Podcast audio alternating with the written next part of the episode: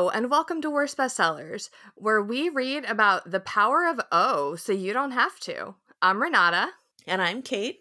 And for this episode, we read Jay's Journal by Anonymous. Wink. Joining us to discuss this cautionary cult tale is Becca, who regrets her life choices. Hi, Becca. What's up, demons? It's me, your girl. yeah, I do not blame you for regretting the choices that have led you t- to this path, but since we're here, why don't we share your life story and maybe it can set some other teens on on the right path, which I think was the goal of this book. I, I, I will share with you two of my diary entries, and you can write the rest around it. Uh huh. Cool. yeah. So for starters, Jay's Journal by Anonymous. This is the same Anonymous who is responsible for Go Ask Alice, which we read last year, also with Becca, which again, probably a regrettable life choice. Yeah, a bit, a bit. Uh, but no day but today. We're we're in Jay's journal now. and so Beatrice Sparks wrote several of these anonymous teen diary books where she presents it like it's a diary in order to present her own like Mormon youth counselor propaganda. But to, the extent that they are actual diaries is very debatable. She claimed Go Ask Alice was, but there's no actual evidence of that at all. This one did actually start from a diary that was actually sent to her by some poor dead teen's misguided mother.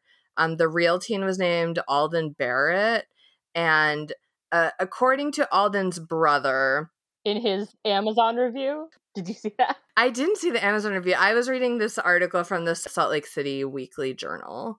There's definitely an Amazon review in the book that's like, this is Alden's brother. Let me break it down for you. And his like username is like Alden's bro. Oh my god. and I was like, fantastic. You're you're doing I mean, I, I think we can all agree the Lord's work. yeah. So, anyway, of the diary entries, they say that only 21 of these are actual entries from the diary that Alden's mother did provide to Beatrice Sparks because she she really did want to like share the story with with the kids and she thought this could make some good out of her her family's tragic loss. But instead, we got this. Here's the thing about Jay's journal what would you guys say this is a book about in a nutshell? How cool witchcraft is and how easy it is, actually. Yep. Mm-hmm. Mm-hmm. So that none of that is in Alden's diary. uh, his diary, he struggled with pot. It is one of the harder drugs, as we learned in Go Ask Alice. yeah, he struggled with pot, and two of his friends did die in car accidents, normal type. And hashtag normal type. they file that. Sorry, it's a terrible thing to be shared about. Uh, the file cabinet, car accident subfolder, hashtag normal type. yeah. No, I look, of course it's sad when people die in car accidents. I don't mean to make light of that. I mean to make light of Beatrice Sparks. and um and that's what I'm doing. So according, yeah, according to the the Amazon review by Alden's Bro, like only two entries were actually used in the book, and it's the oh. ones that are like the little titled entry that's like the art of debate or the art of like. There's two of them that have little like subtitles, like he decided to write himself a little essay, and that tracks. Like it makes sense that Oh. Those two odd bits that stand out when you're reading this. There were a couple there I, I feel like there were more than two little bits that were titled like that, but there were still only like a handful. Yeah. And they were still definitely all real weird and real different than the rest of the yeah. book. I only remembered two, but maybe you know I don't remember much of this book, and I finished it just last night. So I I know it all just like went to mush in my head immediately after reading it, but every chunk of mush was weird and upsetting. Yeah, I so I guess some background on this one is that when we did go ask Alice, and I think I might have mentioned this in the Go Ask Alice episode. Yeah, yeah but when we did go ask Alice last year, I was looking at all the other books that Beatrice Sparks wrote as anonymous. And when I got to Jay's journal, uh, Amazon had accidentally published the entire text of the book instead of just an excerpt. In like the part where normally they show you like the first chapter, they had put literally the full text of the book, and I was like, "This is bonkers." And so like I sat down and I read it in like you know an hour or two because it was so fucking weird and I was incredibly amused by it. I just double checked the article that Renata linked. I did dig that and I think one other article up after I read it because I was like, this is insane. And then fell down like a rabbit hole of like, what was this book actually about? And and did read like a couple articles about how Real Jay, aka Alden's mother, like tried to sue Beatrice Sparks and all of this stuff. Yeah, Beatrice sent them $75 to settle out of court and they took it. Ugh. Babies. Oh, no. Jay's journal also. So we'd read Go Ask Alice because it was our Patreon chosen one. Like we did a poll, and Patreon patrons who support us on patreon.com can vote on what we read. And Jay's journal was also nominated but didn't get the votes. So this is also retroactively you know, an, an, a runner up to the patrons who were in Jay's corner instead of Alice's corner. Yeah, and it felt like a good pairing with Michelle Remembers. Big time, yeah. Which it's and it's just like it, it's so weird, but also the parts about like witchcraft and occultism, and they never actually called Satanism in the book, but like all of the like yeah. The, oh, by the way, t- to explain like 10 minutes later the introduction, he always calls it O, which I guess is short for occult, but he never really defines it. He's just like, anyway, he got into O today. And I just, I like to think of it as that he kept reading like future issues of O Oprah magazine. Obviously. Oh, also, I don't know if you want to drop a content warning. Yes. Yep. Uh yeah, content warning. Honestly, like pretty similar content warnings to Michelle Remembers, which is like gross, um, animal abuse, some sexual assault, death by suicide, which again we won't go into graphically. You know, just if you know, stuff that you can imagine that a fake book about teens in the occult would have, it probably has it. Problematic cultural appropriation, weird, weird vibes. Failed. Big warning for weird vibes. My God. Uh, dr- drug use. uh, yeah, it's it's very like overall, it's very mild. Like we didn't get into like the depths of like Michelle's rememberings really when we talked about Michelle remembers, but compared to that, this is like yeah, baby town frolics. It's For very sure. very low key and mild and even in the text like not described super well to the point where there's a, oh a part where there's like a, a weird occult orgy and i read it and then the next page it was something like da da da da da like weird occult orgy and i was like wait what? And i had to go back and read nothing, that chapter again. nothing is explained to the detriment of the book. Yes. yeah like if this is a book that's supposed to be like do you see how he was so easily seduced into this world and into doing these things but like they don't explain any of it. They don't they're just like half tell you what actually happened but i'm like but what was this supposed to accomplish? They like content warning animals this is very close to the end but like animal torture and murder like they slaughter and dismember these cows and drink their blood and i was like but what was that for bud? Like were you supposed to get power from it? Or tell me tell me why that seemed like a good idea to you, so I'm with you on this journey it's not even just the occult stuff they don't explain like also huge chunks of his life are not explained. Like there's a point in particular where like in one chapter he's talking about how he and his bff went on a double date with these two girls and in the next diary entry he refers to his like steady girlfriend who is his, not yeah, that girl his new girlfriend ha- yeah. who has not been mentioned prior to this at all as if she's been a part of his life forever yeah.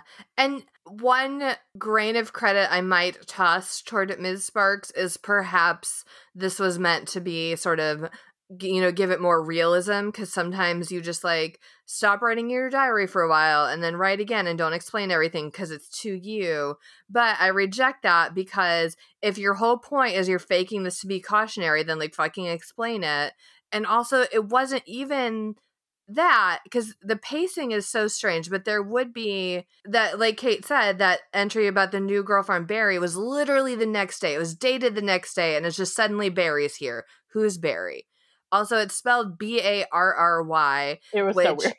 Yeah which it's traditionally the way men spell barry and more power to a woman who spells it that way that's fine but like you didn't explain it at all and suddenly you're dating barry with a masculine name and i was like ooh and then it was immediately like she's the best and i was like oh, okay. And also confusing because one of his bffs is brad. Yes. And that's what kept throwing me for a very long time and like every time i read barry i was like okay no barry's the girl. Gotcha. Also he did have real homoerotic vibes with brad and with his other best friend i felt. But then every so often he'd be like but i'm n-, there would uh you know also content warning for like homophobic language because then every so often he would be like oh i'm not like a fruit though and i'd be like okay well, calm down, yeah. sir. Okay. There's multiple points where he's like describing other men and like as being like boys. gorgeous. Yeah. Yes. And getting real deep into it and then being like, but I'm not gay. Okay, but listen, Raul was hot, right? Raul was hot. Raul's hot. He described Pete's attractiveness in much more depth than we ever got about Barry, the girlfriend. That's true. yeah, that is true. Like, okay, to start with, he gets this diary, writes an entry that is like four sentences long, and then the next entry is dated a year later and i don't understand what that was supposed to accomplish narratively. See again that i kind of get because that's sort of realistic like oh i got a diary and then it i forgot is, about it like teens do. Which is fine but also if you're someone who's quote unquote like supposedly taking someone's diary you edit it. Yeah. That added nothing to the narrative. Yeah and if it happened in the middle, even more so, I would have been fine. But you started with I forgot I had a diary of lols. Mm-hmm. well, oh God, why am I defending this? Then the next entry is I'm I'm only turning to my diary now because I'm so bored because I got grounded. Uh, uh, this this of all things I'm willing to give a pass more than way other whack stuff in this book. But anyway, yeah, he, so the pacing is weird. There is this like long gap between entries 1 and 2. And then and then immediately he's like, anyway, I guess I'm supposed to be a genius or something. I got my uh, IQ test and it's 149 plus, which he like it literally says 149 plus sign. Yeah. And like they didn't give you a number, Solid like number to work on. I've never taken an IQ test, so I don't know, but I didn't think they usually had a symbol. Were IQ tests like a big, like a big thing in the seventies? Because like I don't know anyone who's taken an IQ test. I never have. No, maybe they were. Like I know they've been moderately debunked, or at least like right. their usefulness as a metric is not considered highly in most circles, as far as I know. I so maybe the seventies was peak IQ test. Maybe I don't know. Yeah, but there's a lot of kind of pacing wise, it takes it a long time to even settle into what it's about. Like if you read the back blurb or you read a summary of this, and like uh, you know, I said when asked earlier, what would you how would you summarize this book? This is supposed to be the big like don't worship, don't do occult stuff, don't worship Satan, or else you'll die book. But the first like solid quarter of it is more about drugs, but also not necessarily his drug use, but him yeah. stealing drugs for a girlfriend. Right. Yeah. Then he goes into like a juvenile facility where the occult comes up and then he leaves and it doesn't come up again for a long time. Yes. Like yeah. Alice at least had an arc like we saw her yeah. normal little life and like saw her having trouble with her friends and saw her descent into drugs and like she pulled herself out a few times and then fell back in and like that's a narrative that makes sense because that's how recovery works but like there is no arc to this it's yeah occult gets mentioned for like the first time like 25% of the way in like kate said and you have it for like I don't know, like five entries maybe. And then he leaves his home the facility and goes back to his good Mormon life. And like it doesn't come back until like 70% into the book. You're just reading about a good Mormon boy and his good Mormon friends who are, you know, as good as questionably good, but also like he does well in school. He's really great at debate. He's winning all these contests for debate. Like he he's he's good. He's got a 149 plus IQ. Yeah. yeah. and then suddenly it starts to dive into the occult stuff. And then it's just like, even that drags on for a little bit and then suddenly just hits you in the face. It's like, this is it. This is all we do now. The timeline of this book is uh, Jeremy Bearimy from The Good Place multiplied by those chapters in New Moon when Bella's depressed and they're just blank pages. wow. Multiplied by this the scraps from Go Ask Alice. that that is such a the center of the worst bestseller yeah. I know. I know that's not a that's not a comparison I would bust out for just any audience. but it's correct though. Mm. It's true. do we wanna do we wanna start yeah, I I tried to piece together a timeline of this because I was so like uh so yeah, I yeah. So it takes place over two years, two and a half. Cause it's hard to follow because it's like so Kate, by the way, when you were like, Oh, I couldn't stop reading this, I read the whole thing in the Amazon comment. This to me was so it just dragged. I there were yeah. certainly insane things. I was like, what? What? Like every so often, it would like throw me a, a, a chocolate chip to keep my interest going but it was mostly like a dry ass cookie that I struggled to get through. yep. Um, I think probably because reading it this time, it was more of a struggle, but I am also in a real fucked up place right now. So everything's kind of a struggle. So it was hard for me to compare. But also, I think it goes down differently when you're not necessarily reading for content and you are kind of skimming for the, the chocolate chips. Yeah, and you don't fair. have to pay that much attention to the rest of it. Yeah. I mean also to be clear, like I should have paid attention to the rest of it, but it was a it was a real struggle. And then I had to go back through to put together this timeline. Anyway, so in in July of this isn't it's dated with dates but not with years. So in July of year 0, he gets the diary and writes an entry like I guess I have a diary now. Bye.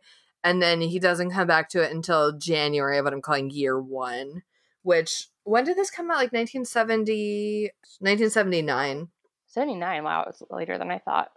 Oh, also it opens up. So this guy has 149 IQ test, and he's grounded because he accidentally like hulked out and broke his younger brother's arm. Um, and he has he has two brothers who are named uh, Kendall, and I didn't put the other brother's name in my notes. Chad. I was gonna say Chad. Chad. I was like, it couldn't be Chad. It's Absolutely, Chad. It's Chad. Kendall and Chad.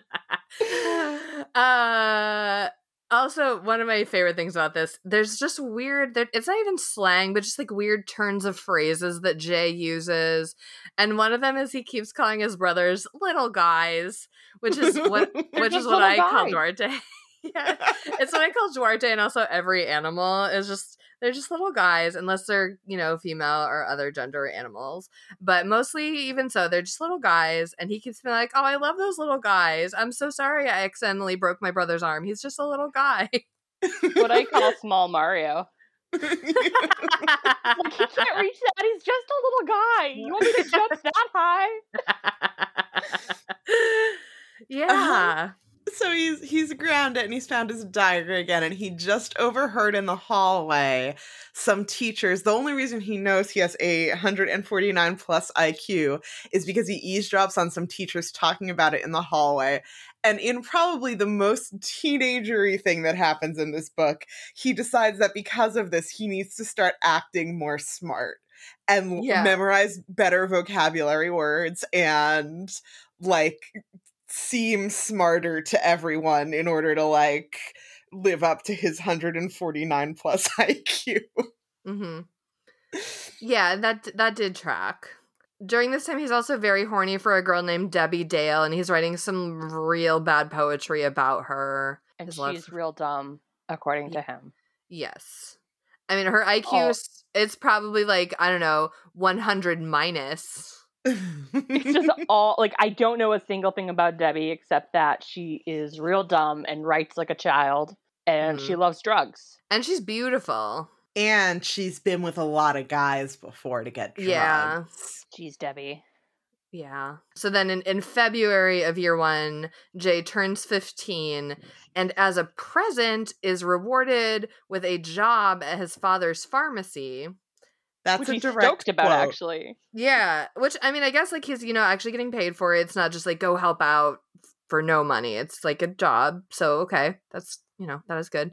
And then uh, on his 15th birthday party, he like goes out and gets high with his friends And it doesn't seem like that's the first time they've gotten high. It just seems like honestly fairly casual. Like we went out in the woods and like had pot. And then and Debbie couldn't be there because she was traveling with her dad. And like I you know, I miss Debbie, but yeah, and it's very chill. It's not even like go ask Alice level, like we smoked pot and then the whole world was fucked up forever and we had hallucinations and it was terrible. It's like literally like we went to the woods and we got stoned to celebrate my birthday and we liked it. No no one drugged anyone else without them knowing for no. fun. No, it was all all consensual weed usage in the woods. Yes. So pleasant.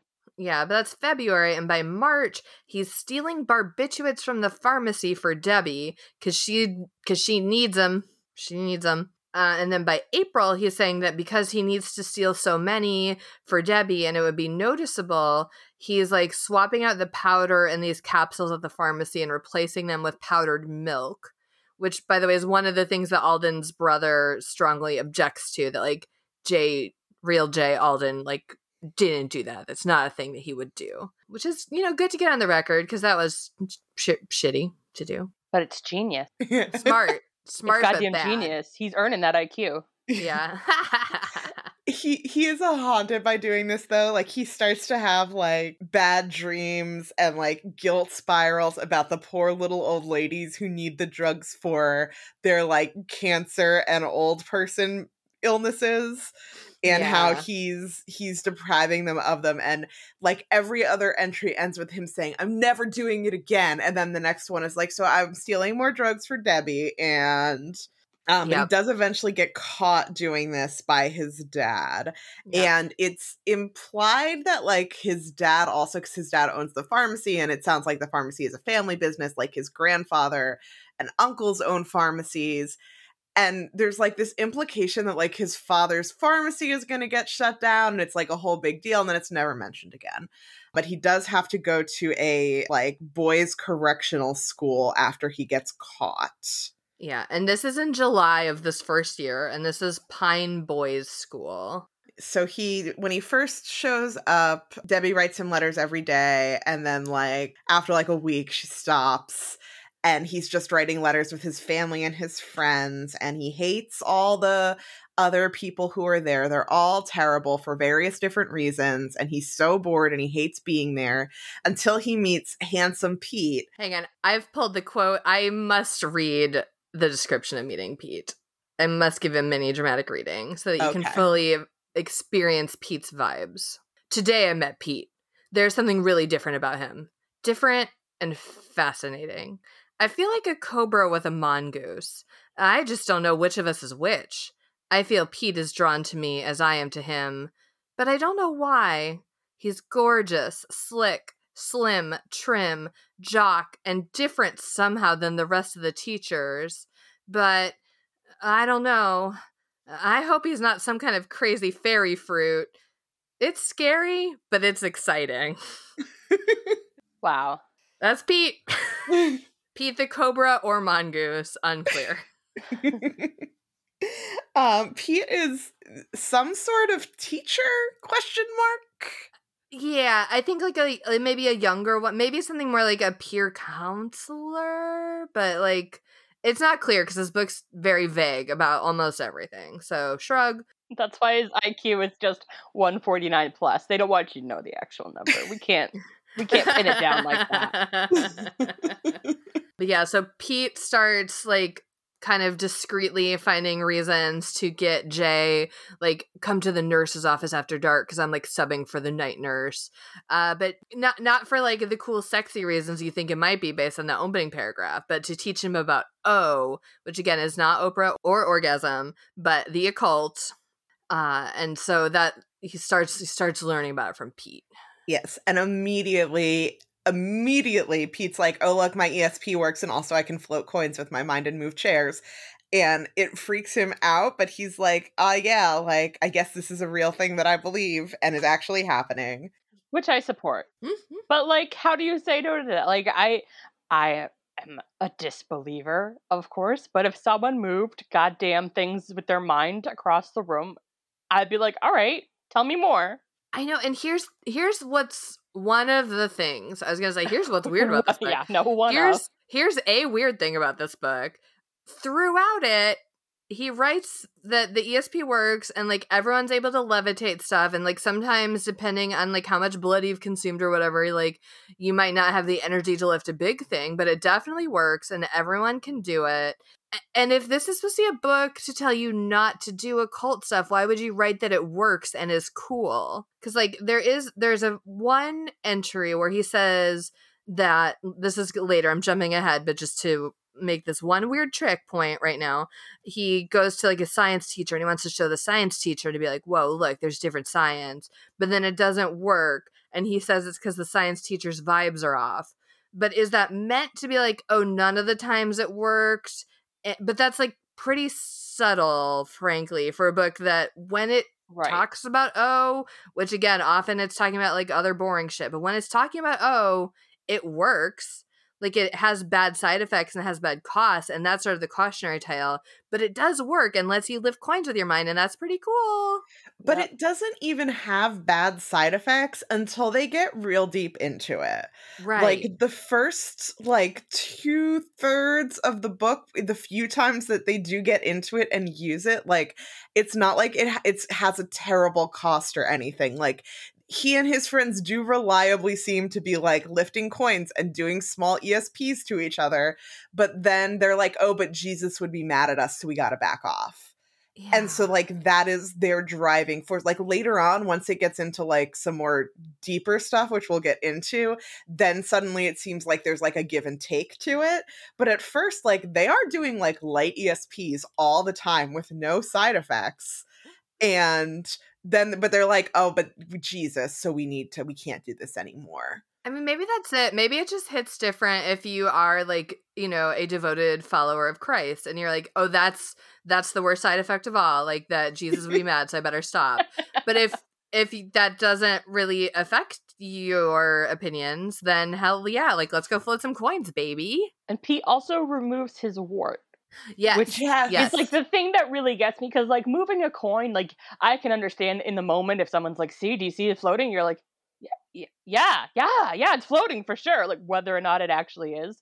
But like you can know you had a wart and a day later, a week later, a month, you know that there is still no wart. Mm-hmm. So that's like, what happened to the wart, Pete? Wartgate. so yeah, so Pete Pete is kind of getting him into occult stuff, although he doesn't. I don't think call it that yet. At no. first, he's it's like a yeah. Astra, Astara, something. Oh yeah, he calls it Astara. Which this is one thing also that Alden's bro said in the article was, you know, Jay never wrote about the occult. He was interested in learning more about Hinduism, and maybe that's the same thing to Beatrice Sparks, which I uh-huh. think I think yeah. that's hitting the nail on the head. Because they're okay, we'll get into it. But yeah, you're right. When it's P he calls it Astara, and it's only later that it becomes O, but calling it O is very funny to me. Yeah, but yeah. Pete's like into like in this tracks with it. Like that's when he starts getting into like meditation and like a lot of elements of like some Hinduism and Buddhism, and that's all lumped together into whatever the fuck this weird definition of a cult that Beatrice Sparks has made. Yes, it's very like there's a lot of like transcendental meditation and like shared consciousness and stuff like that that there's like even a point after he gets out of the boys home he brings it up at like a family dinner and he's like laughed out of the table for being like yeah meditation's cool so if i may I tried to explain a little to them about transcendental meditation and cosmic realization for inner peace, and I can't believe how they all cut me and made fun of me. It was almost savagely realistic. Superfish as old dumb squares. They didn't know anything about it and they didn't want to learn. All they wanted to do was condemn, hurt, cut, maim.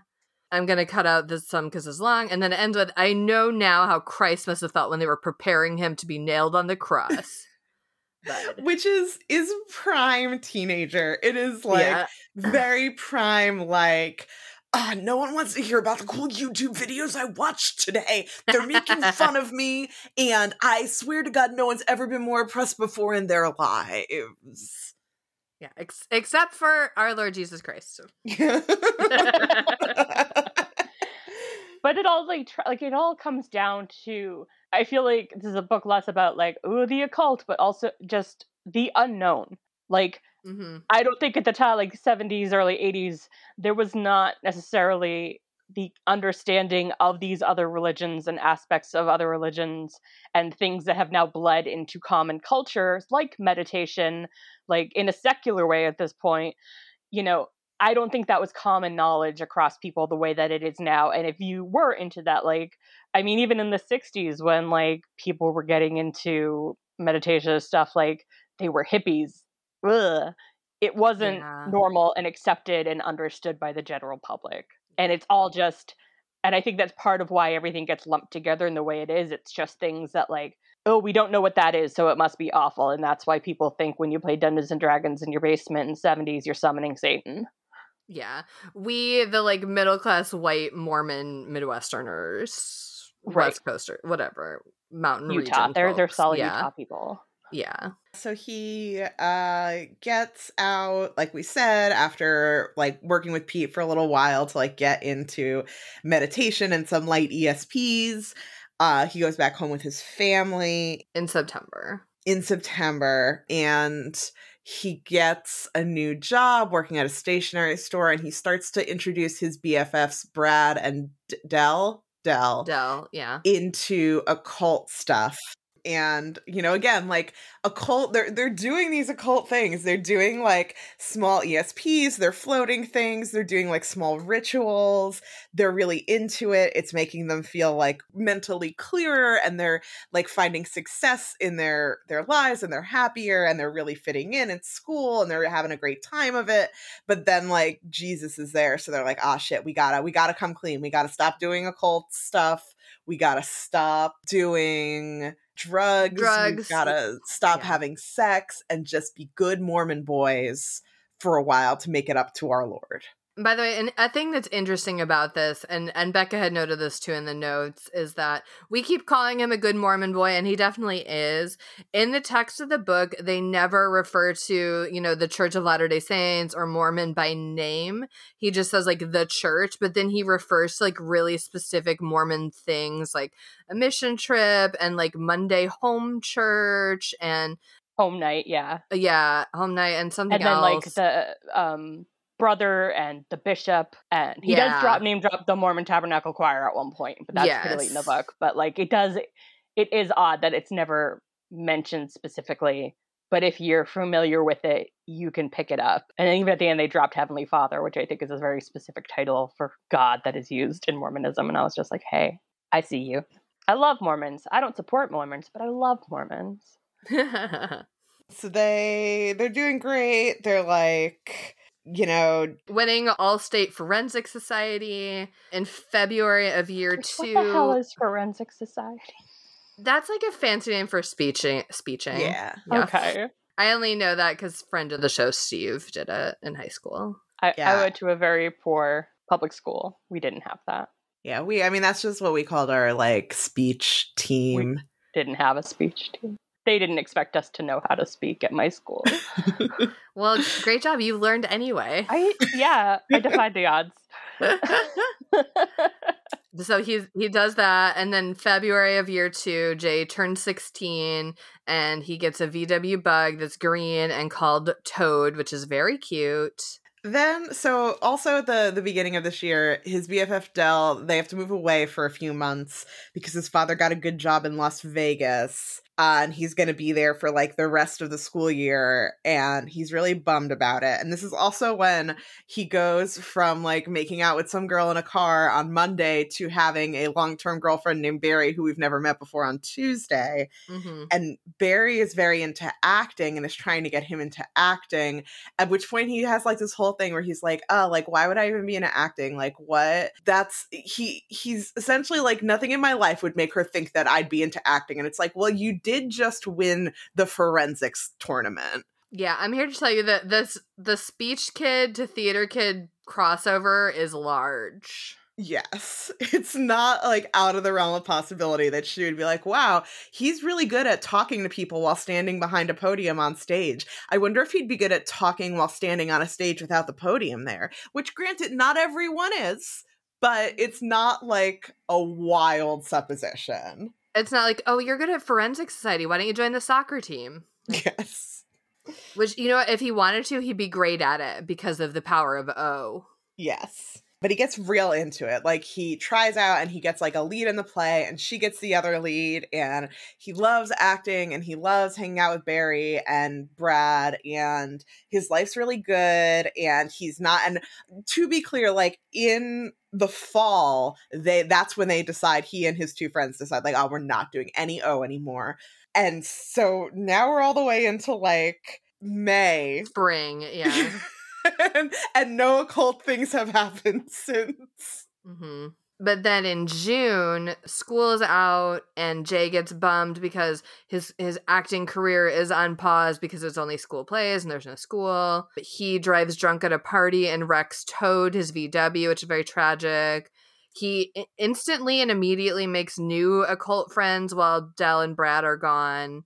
And then this is very upsetting out of nowhere. He throughout this, he'd been sporadically keeping in touch with Pete, the hot mongoose from the boys' school, who it turns out was let go from the boys' school for um, being a child rapist. So, okay, very abruptly dropped into the narrative for why? I guess just to be like, this is what could happen if you're into a cult. Ugh. Yes. This is the kind of people who do this. and to make it even like more bizarre like he finds he calls the school and no one will tell him what's up. So he calls back and asks to speak with one of like the long-term residents who he was friends with. And he's like i can't say it over the phone so i'll send you a letter. And he gets this letter and he's like oh my god pete like raped this little boy and i can't believe it and i can't like what it, i wonder what he was gonna do to me. Like i'm so upset. This is so terrible. And then the next entry is like hey, I wonder if my parents will let me go visit Dell in Las Vegas for the summer. Yeah. And then the next entry after that is like, oh, I'm so torn up about being a child rapist. it's very like, it's one of those things that maybe she should have edited if she was attempting to make this, you know, a coherent narrative. Yeah, yeah, maybe. yeah, over the summer he dabbles a little bit more in occult, but the diary kind of entries get a little sparse over the summer in August they go on a family vacation. He gets very like sentimental about the little guys and like whatever. Before the vacation, that when he's dabbling in the occult, it's because he is going to live with Dell, and oh, it's yeah. this this because this was another thing that made me like laugh in a way that a lot of the satanic panic stuff made me laugh is when he, he's visiting Dell, he finds out that Dell's gotten really into O in his new like Las Vegas school with his Las Vegas friends, and in talking to like the big like group of occult practitioners that are there, he realizes that like there are occult groups in like every high school across the country. There are hundreds of thousands of them, and he never knew. And it's it just is like such that like satanic panic sweet spot of like there are satanic cults in every community in America, and they are doing satanic rituals right underneath your noses every day, constantly, and somehow you dummies haven't noticed it. If you're IQ was at least 150, you might yeah. put it together, but yeah. Oh wow. But yeah, he does he does leave Dell's and meet back up with his family where they go on a long road trip from Utah up to at first he says they're going to Vermont, but they end up going to Niagara Falls, the Canada side. Yeah. And then driving back and that takes up all of like the July and August entries of the diary. Yes. And then in September, they start high school officially, and he's very excited to start high school. He is 16, and he talks about not being in junior high anymore. So all I can figure is his school has very strange distinctions between high school and junior high, or maybe just the definition of that has changed. But it seems to me like he means high school is only juniors and seniors. Yeah, that is a thing. I don't know if it's a thing like if it's a regional split, if it's a 70s versus 2020 split or what, but like that is a thing that I know has existed before. Interesting. But not commonly. He's real pumped about it. Hell yeah. And he's also really pumped because he's excited excited to like be you know a, a big man on campus he's got like a hundred activities he wants to do and he has like a really nice long talk with his father about what activities are important and also, it's incredibly important to note that Barry got fat over the summer and now he can't date her anymore because he can't be seen with a fat girl with acne. And pimples. Mm-hmm. Yes. But that's okay because there's a new girl named Tina who he feels himself drawn to and soon discovers that she is also into O, and that is clearly what is driving them together. Here's one thing I want to bring up at this point in time. And he's mentioned this word before, but it comes up a lot with Tina. He talks about being able to like perceive auras and working on his auras, A U R A. But he also talks a lot about alwas, A U W A S. And if I mean if I were listening to an audiobook, I think I would just be like, "Oh, does he have a lisp now when he says alwas?" I've never heard that concept before. I googled it and all I can find is there is a city in India called Alwa, but it doesn't seem like it has a specific meaning. And he seems to use it pretty much interchangeably with aura in like a, you know, relatively common white American understanding of what the word aura means. I mean, uh, contextually, I think it's meant to mean like your own personal aura as opposed to the auras of other people. But like, you're right. Like, this does not exist in Google. And this is the case with, I mean, I did not look up every unfamiliar occult word that she dropped, but I looked up a lot of them, and this is the case with all of them. They yeah. are the names of places, but they are not things. And it's like you would think that in the age of the internet, like you're gonna find somebody's like old GeoCities page that they made when they were 16 and really into the occult and like talked about their awas and Bhutan, Bhutan. When they kill the cow, it's yeah. Bhutan. I don't yeah. know what the fuck yes. Bhutan is. Yeah. Just a place. Yeah, if you if you put awa in quotes and aura, it says, "Do you mean aqua aura?" And like that actually would make more sense. But, but it's not. But yeah, yeah, every like occulty word that she throws in to try to be like, yeah, look how deep they're in this shit. It's not a word that exists that means a thing in the occult, as far as you can tell. Here in 2021, in the age of the internet, when there's a lot of information at our fingertips, and I think yeah. that is wild that she was just like, I'm gonna make up a word. I'm gonna just toss a word in here. I'm gonna take a country in Asia and respell it, and that's there. There you go. That's a, a ritual. Yep. Oh my god, the rituals. When they do their nightly rituals, what the fuck does that mean? Again, so vague. so, Every no. night they're like, well, I'm doing my rituals. They're going really well. What does that mean, Beatrice? well, she doesn't want to describe it because then you'll start doing them, so you'll be able to float coins and shit. yeah, I wanna um so he when he meets Tina and he finds out she's also in the occult, she's into like a higher level of the occult. Mm-hmm. Um that is that is explicitly called witchcraft. Like she is explicitly into what she calls white witchcraft. Yeah, and, and has a coven. Yes. Love her coven. Support her. Yeah. And she claims that like witchcraft though is like it's like basically the same thing as the Bible, so it's not anti-Jesus and he should get more into it.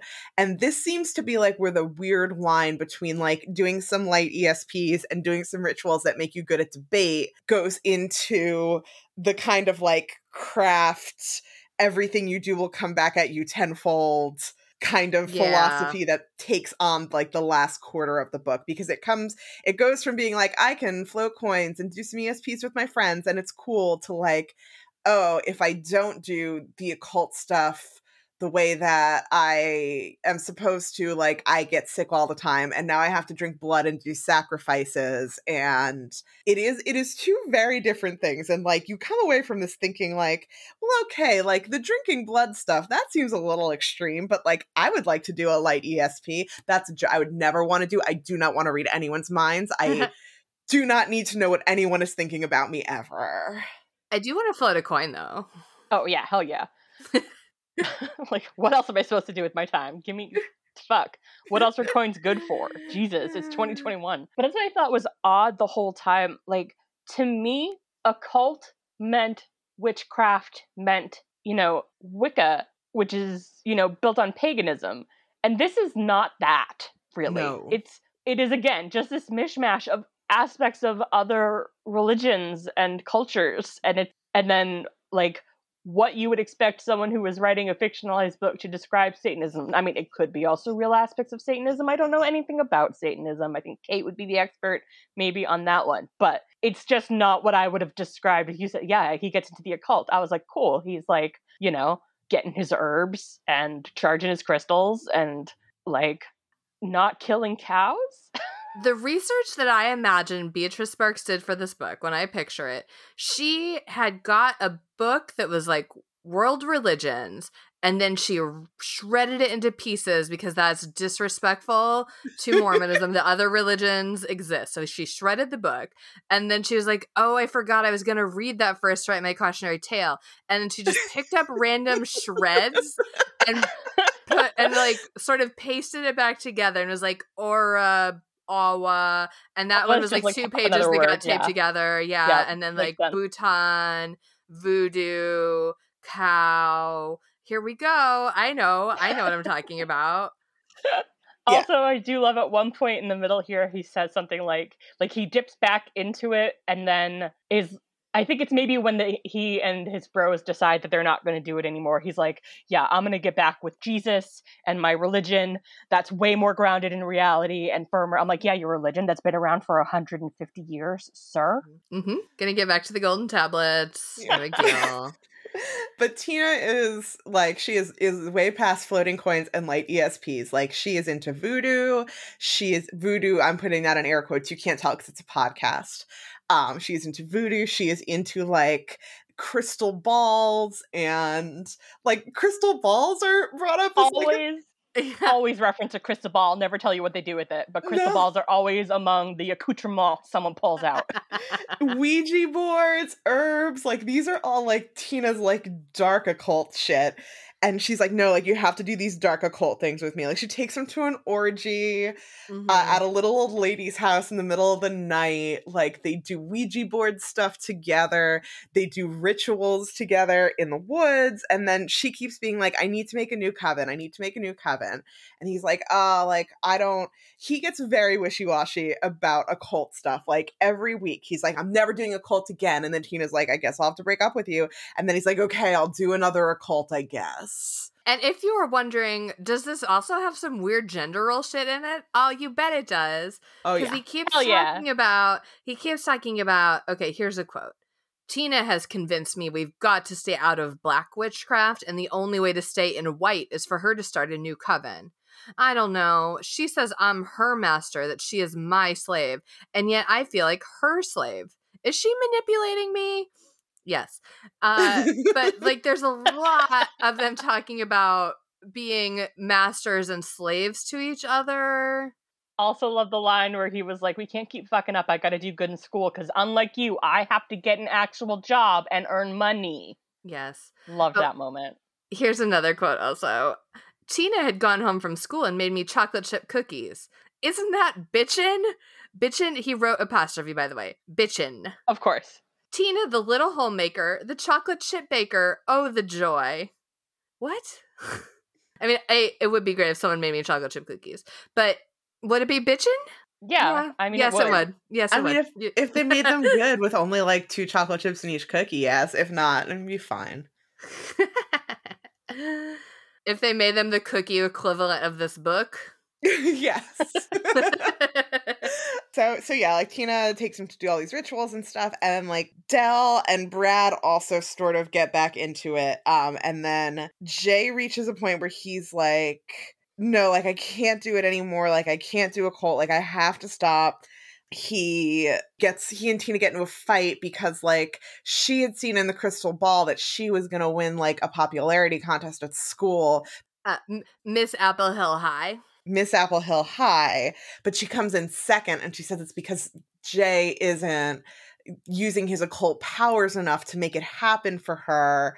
And she also has a again, I'm doing air quotes, voodoo doll of him that when he's like, no, like I have to stop doing occult stuff. Like, yes, I want to marry you one day because I have decided this at 16, but I can't do occult stuff with you anymore. And then she brings the voodoo doll all torn up to his house and then suddenly like he gets in a car crash and he like gets injured and he's grounded and he like loses a debate tournament and he gets in trouble with his parents and he's buying drugs from a friend and a cop pulls them over and the friend drug dealer friend puts all of the drugs like under Jay's seat. So Jay gets pinned for dealing in addition to buying drugs and he's gonna like be in real trouble and it's all because tina shredded his voodoo doll and gave him bad luck because of it. Yep. So then then he's like oh i guess i gotta get back to the o and he and tina have a dark wedding ritual in the cemetery and it seems like he didn't realize it was going to be in the cemetery and he's briefly upset about that because it's like disrespectful to the institution of marriage but then they do it and then as part of the marriage ceremony they kill a cat. Why do we keep reading books where people incidentally kill cats? I'm offended but apparently they believe that the power of the marriage ceremony is going to like juice them enough that they'll have the ability to bring the cat back to life but they don't. So they just kill the cat for like no fucking reason. Fuck you guys. Like bros like start small. Get a bug. I mean, I guess technically this is starting small because they do work their way up to dogs and cows later, but also, boo. Yeah, so they they they're married now because they have this dark wedding, and Jay, now that he's back into the O, his drug dealer friend is like, "Oh, actually, like I take full responsibility for the drugs in Jay's car. Like they were mine. I planted them on him. Like he had no nothing to do with drugs. Don't. He's a good boy, and like he does really good in debate again, and." He's like having a great life and he loves Tina and Tina loves him and they have a lot of sex. And then that this is when they like do this weird thing where like, okay, like we're gonna have to do like a big ritual to for reasons. So they dell and Brad and Jay and an older friend who and he does this all the time where he'll drop in like the name of a person who we've oh never oh met before and has never yep. been mentioned before as if we should know who they are. I'm like, all these white boys look the same, and it's a book, and I don't even know what they look like. Yes. Mm-hmm. But, but I do. assume you're right. Yeah. so their friend Mel drives them. They say they tell their parents they're going on a ski trip, and their friend Mel drives them to like farm country, and they kill two bulls and drain their blood and steal various parts of them, and then they drink the blood of a cow and they have like got cool, excellent powers for like a second, and then they puke because they drink cow's blood. Mm-hmm. And then they go to do this ritual with Tina and like all the other people in their little coven. And they're, while they're doing the ritual, like they get high or possessed or something. Both? Yeah, both probably. I mean, they they definitely are, or they Jay definitely perceives that they are possessed by a demon named Raul. Yes. Who who makes a couple appearances. And they each of the boys they offer their souls. Offer yeah. their souls to Raul while putting their finger to their temple in exchange for one of them wants to be really good at basketball. The other one That's wants a little a lot of money. It's Dell. And Classic Dell Jay blacks out and doesn't remember what he asked Raul for. I was just gonna say I don't remember what Jay asked for, so that's why. Great. Yes. Yeah, I don't think he asked for anything. Yeah, he was just possessed and trying to stop the others. Yeah, but couldn't move because he and, was yeah, possessed. And, and as part of the ceremony, they touch their right temples with their hand, and it's as if they're compelled to bring their hand to that spot, and they don't really want to, but their hand is like pulled up to their right temple that's important. The three boys afterwards are like, ah, like th- this, that was scary. A cult is bad. We're going to stop doing a cult for real this time. So they like get back into church and they stop doing occult stuff, but they do start like, Brad does get really good at basketball, even though he previously stunk. And Dell inherits all of his aunt's money and property, including a bank account with what was it, thirteen thousand dollars dollars to mm-hmm. pay for his college. Oh, That'll do it. All That'll that do it in nineteen seventy nine. College. Oh. Yep. I want to get possessed by the devil. Like maybe we can get some good shit. yeah. yeah. So that's December of year two, and then yes. January of year three. It's all happening, baby. Brad is killed in a car accident, and they go out of the way to describe how, like, in a, a truck bumper like hit him in the right temple which just if you try to do like csi crime scene reenactment in your head like how do you get in a car accident in the dri- and you're in the driver's seat and you only get hit in the right side of your head? Like what? I don't understand but i thought he was tying devil. his shoes. He was tying his shoes. That was dell. Oh yeah because oh. dell was sitting on the ground. That one i was like i guess brad was oh driving. i don't know then. Yeah. Anyway they all look alike, I'm telling you. Spoiler alert, Dell also dies because he's sitting on the ground on the highway tying his shoes and a car hits him and also hits him in his right temple. Right um, right where they touch to do the ritual. Yes. And Jay has been seeing Raul like a a, a demon shape in his room at night. He can feel there's someone in his room.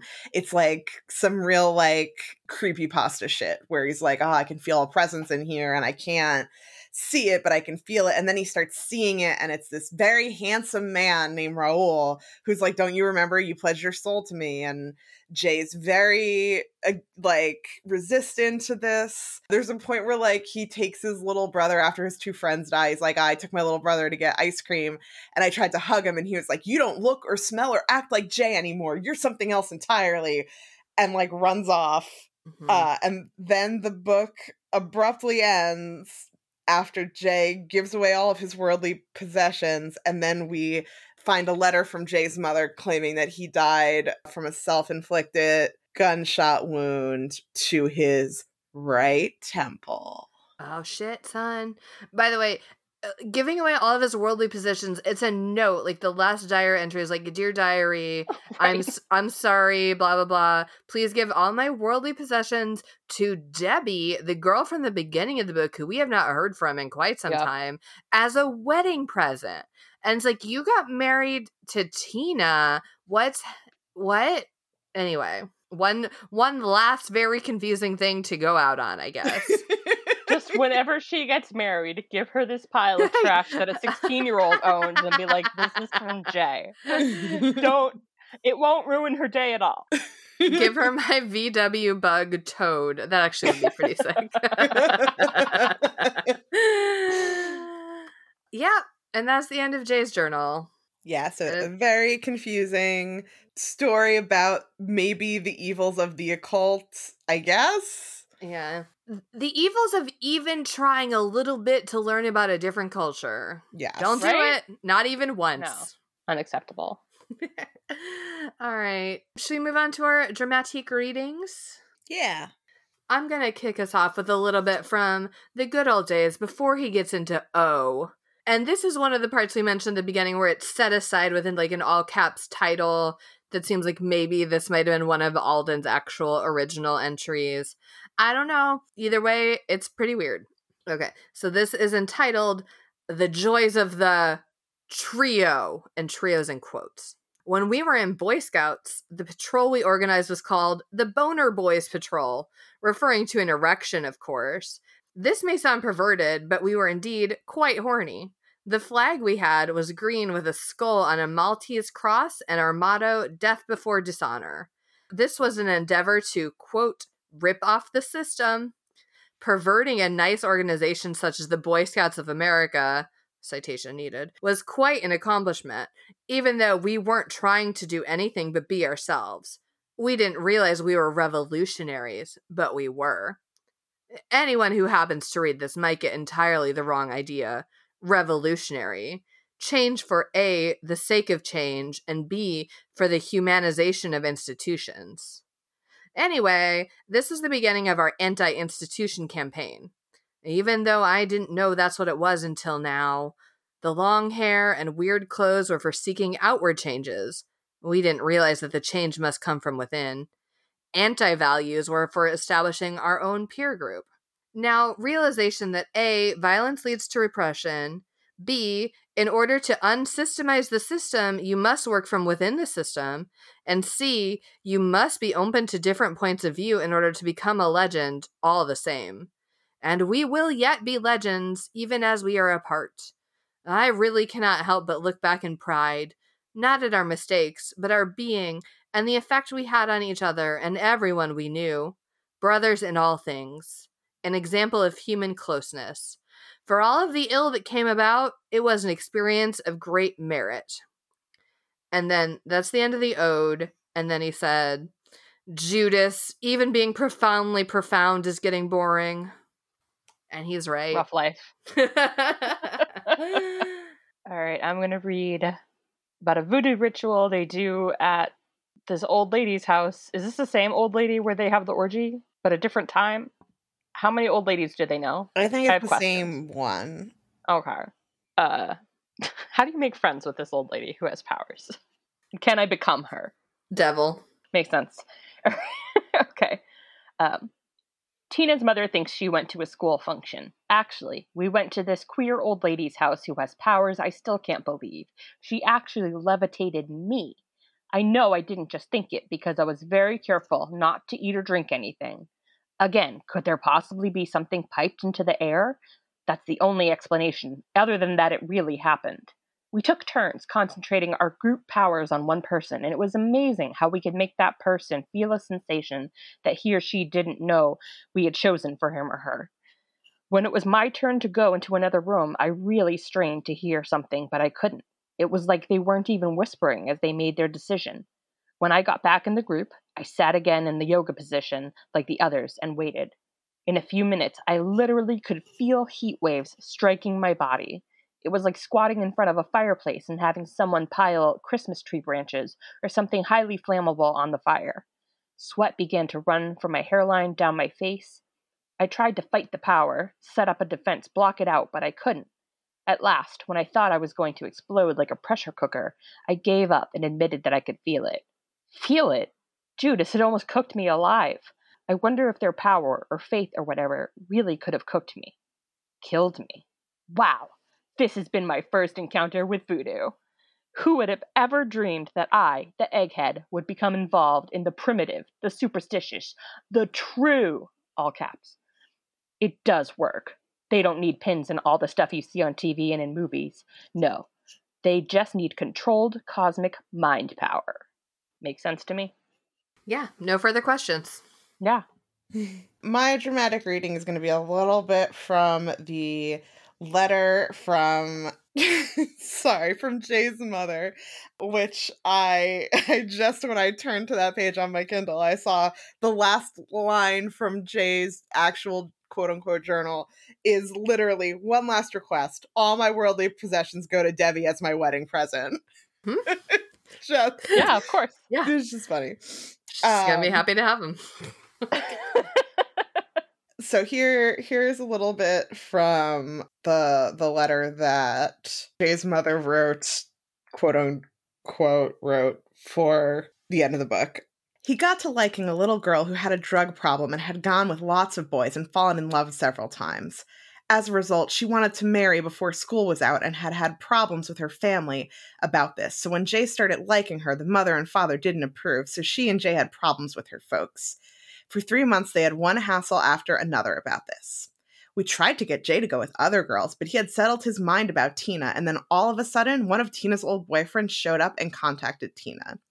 Jay found out about it, and in four days, Jay was dead. One night while they were out, Jay took a 22 pistol, put it to his right temple, and pulled the trigger. He died instantly.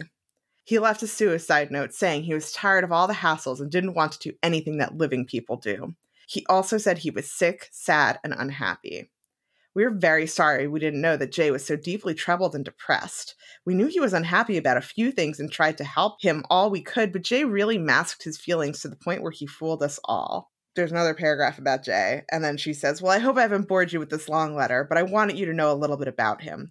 He was a very choice child on earth, and we were so happy to have had him with us for 16 and a half years that we did. And then this was a continued part of the letter that was a note from Jay's mother's scratch pad. Dear anybody, nobody, everybody. How much I wish I could share with you, with anybody, all the sober, awful troop of Jay's life and death. We did not know. If we had known, could we have helped him? Would knowing help you?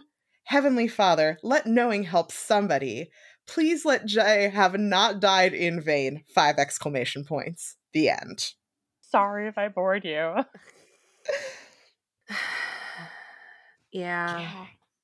Well, If we were all just good Mormons, this wouldn't happen. I guess, I guess not. Let's move on to Reader's Advisory and suggest some books to read instead of or in addition to this one. I'm going to start off and say I don't recommend this. It's not fun. No, and I checked and it's not just all free on Amazon anymore. You have to pay actual human money for it. Heck. All right. Uh, Judas. Uh, oh god, I forgot. That's one of the things he always says Judas as like a swear word. Never never Jesus, always Judas.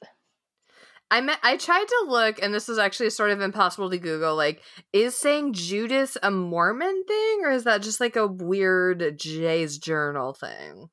It could really go either way. It feels. I know. I feel like I would have heard it before. Yeah, don't know, but maybe not. I feel like Bella Swan would say Judas if it were a Mormon thing, but she doesn't. Anyway, Twilight's a book that you can read instead of this. It's not Hold really. On. Is Bella Mormon? Bella's not Mormon, but Stephenie Meyer's Mormon. Oh, okay, fair enough. Fair enough. I don't. I don't do that. The Twilight side of this podcast. I. I That's fair. When I edited them in the past, I would be like, in one ear, out the other, baby. I mean, that's that's how I was with this book, but with my eyes. It went in one eye and out the other. uh, uh, anyway, some YA books that are sort of nominally about like witchcraft or whatever that are not like the, you know they're not faux diaries and they're not weird cautionary table tales but they're fun and i would say these witches don't burn by isabel sterling i'd say the babysitter's coven by kate williams uh, i would say legendborn by tracy Deonn, which is not even really about witchcraft. Uh, Legendborn is very different from this, but it's so good. It's more, it's like Arthurian secret society, but in a way that's like really cool and interesting and really turns all the like tropes on their heads fully in a way that's like so smart. Like I just oh it's so good. Legendborn. Legendborn is not like Jay's journal because it's a billion times better than Jay's journal. That's my recommendation along the same lines, uh, Undead Girl Gang by Lily Anderson, uh, Sawkill Girls by Claire Legrand, and uh, The Taking of Jake Livingston by Ryan Douglas are all, uh, you know, not really like this in that they're good and not morality tales told as fake children's journals. Uh, but they do have like witchy or supernatural occultish elements and I I enjoyed them unlike this book. Yeah. In in my usual vein of not recommending a book because I don't read fast or vastly enough mm-hmm. to have read as widely as as other people, but like to Jesus Christ, just watch The Craft. Watch The Craft. Mm-hmm. Like, give me some hail to the Guardians of the Watchtowers of the North shit, okay? Because they like executed it perfectly. And then make it a double feature with Fairuza Balk and watch The Worst Witch, which was a movie she made when she was a kid and has Tim Curry in it, who and he's incredible. Uh, and she's still a way better witch than Jay was. So just just watch those movies, even though only one of them is half related. And The Worst Witch was also a children's book series, but I haven't read those, so I can't vouch for them. You could also watch The Covenant, which is also is not as good as The Craft and is actually not good period, but it's way more enjoyable than Jay's go. Journal. Or you oh, could read the ins the totally like wild joke, quote unquote joke, uh review of The Covenant in I think it was the New York Times when it first oh, came yes. out, which is very good. I'll have to find it and link to it. You know, you could do both. You could read the review and then watch it or watch it and then read the review. Either way, great uses of your time. Yes. Uh, all right. Well, we'll have all of these and maybe some other ones up on our website, worstbestsellers.com. And now we'll move on to the rock paper snikt, where Kate will say who Dwayne the Rock Johnson would be if he were in this book, and I'll say who Wolverine would be if he were in this book. And Becca can choose which most enhances the book, or uh, she can choose paper, which is to leave the book as is. Spoilers. I'm not going to choose paper. if Dwayne The Rock Johnson was in this book, he would cross paths with Jay and Dell in Vegas, and he would encourage them to use their coin hovering and light ESPing to make some money on the strip, as opposed to uh, going back to Utah and meeting up with Tina and getting pulled into all of like the weird, deeper oh shit that uh, gets them in trouble eventually. Well, if Wolverine were in this book, he would take all these cool kids who can move objects with their mind off to Xavier's school. They might still end up dead or, you know, sucked into dark forces from sketchy adults, but they won't be in Utah anymore and they'll probably have a better time of it at Xavier's school than at Apple Hill High School. Important follow up question for you, Renata. Uh huh. Who is the faculty advisor for debate team at Xavier School? Ooh, such a good question. Let me check uh check inside my heart. It's Warren Worthington the third. I choose Renata.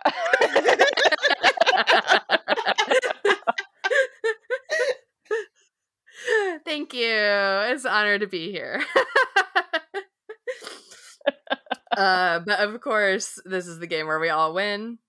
And what do we think the moral of the story is?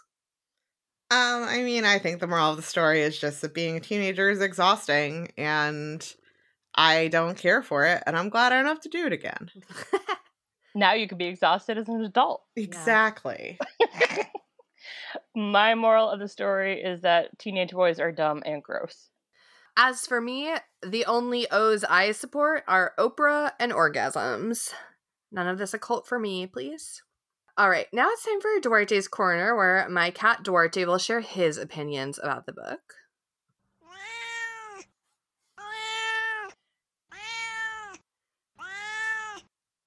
I know, Duarte. I'm so sorry that you had to read two books about cats dying in a row. Uh, if, if it makes you feel any better, these are both fake. It didn't really happen in Michelle Remembers. It didn't really happen here. And as far as I'm concerned, no one would ever do that. So don't worry about it. Yeah, I, I'm sorry too. These were both my suggestions, but you know what? I have a feeling you're gonna love the next book. yeah, just hang in there. Just hang in there, baby Duarte. Grab onto a branch, and put you on a poster. Just hang in there. And don't get possessed by Raoul the demon. Oh my gosh. Uh, you know, that's another thing that I would recommend for Reader's Advisory is just any like a musical cast recording that Raul Esparza was in. Yes. which is what I kept thinking whenever I see the name Raul, because that's like my brain weasels. Just like go listen to Company. That's yeah. a better use of your time. God, now I want to listen to Company. Well, s- soon, soon you can, and so can Duarte. Uh, Duarte, thanks so much again. Sorry, don't worry, that will never happen to you or or any other cat of your acquaintance. All right, do any humans have any closing thoughts? Yes. My closing thought is that somehow we never once brought up that whenever he mentions his her his mother, like literally mm-hmm. almost every time, with the exception of maybe once or twice, he mentions she's so great, he loves her, he loves her homemade bread. Yes. yes. She will make homemade bread. And it's always homemade bread.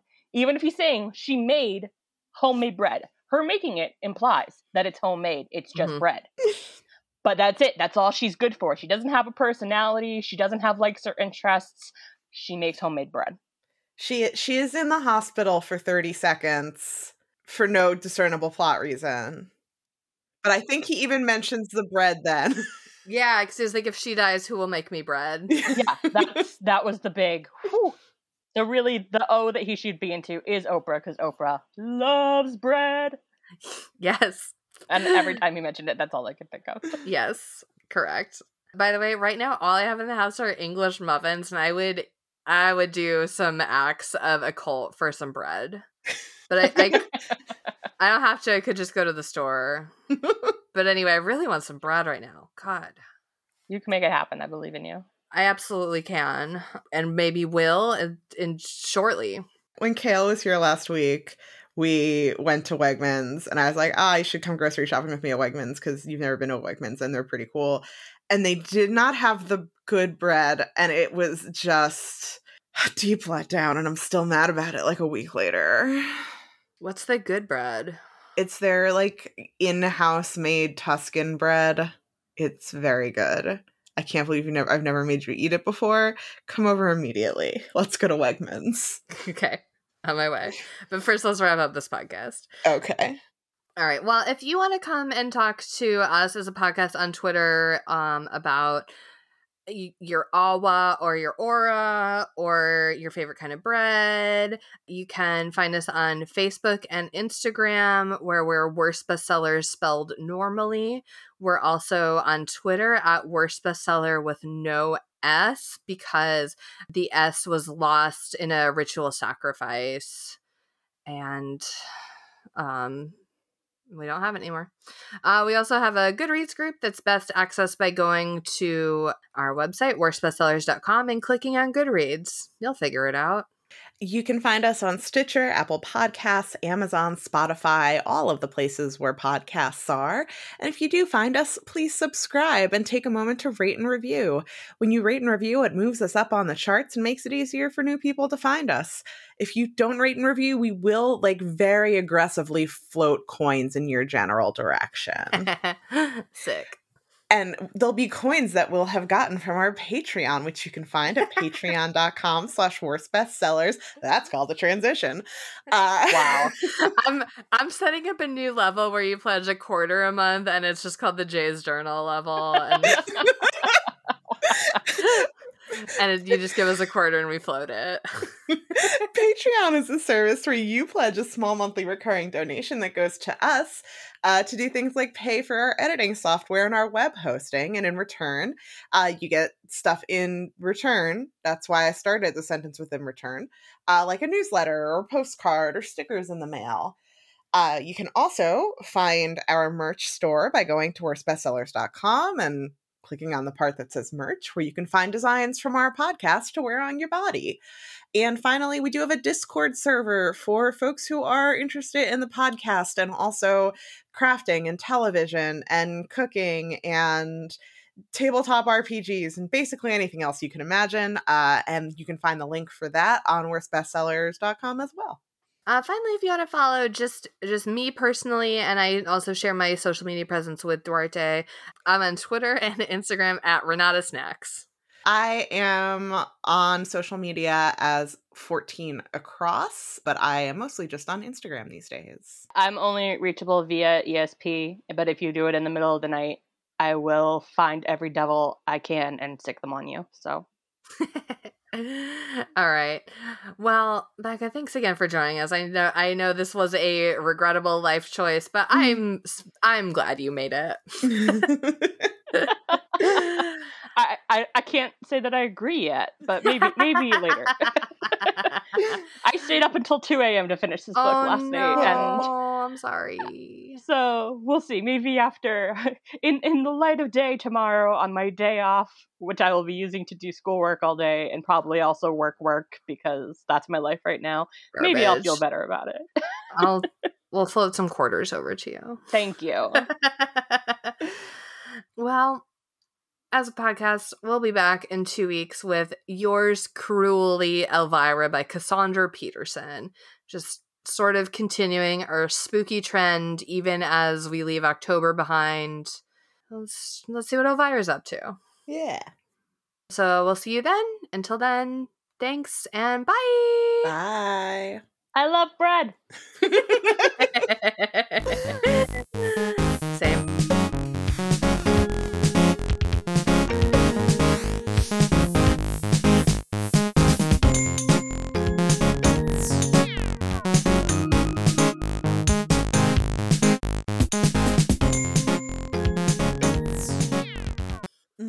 Oprah, don't sue me.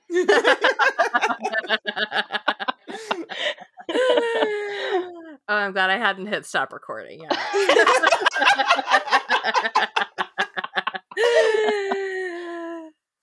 that makes it legally binding. yeah, absolutely. That's you. how this works. Yeah. Just like you can write in the last page of your diary that you bequeath all your possessions to someone as a wedding gift, and that's the same as a will. Yep. that works.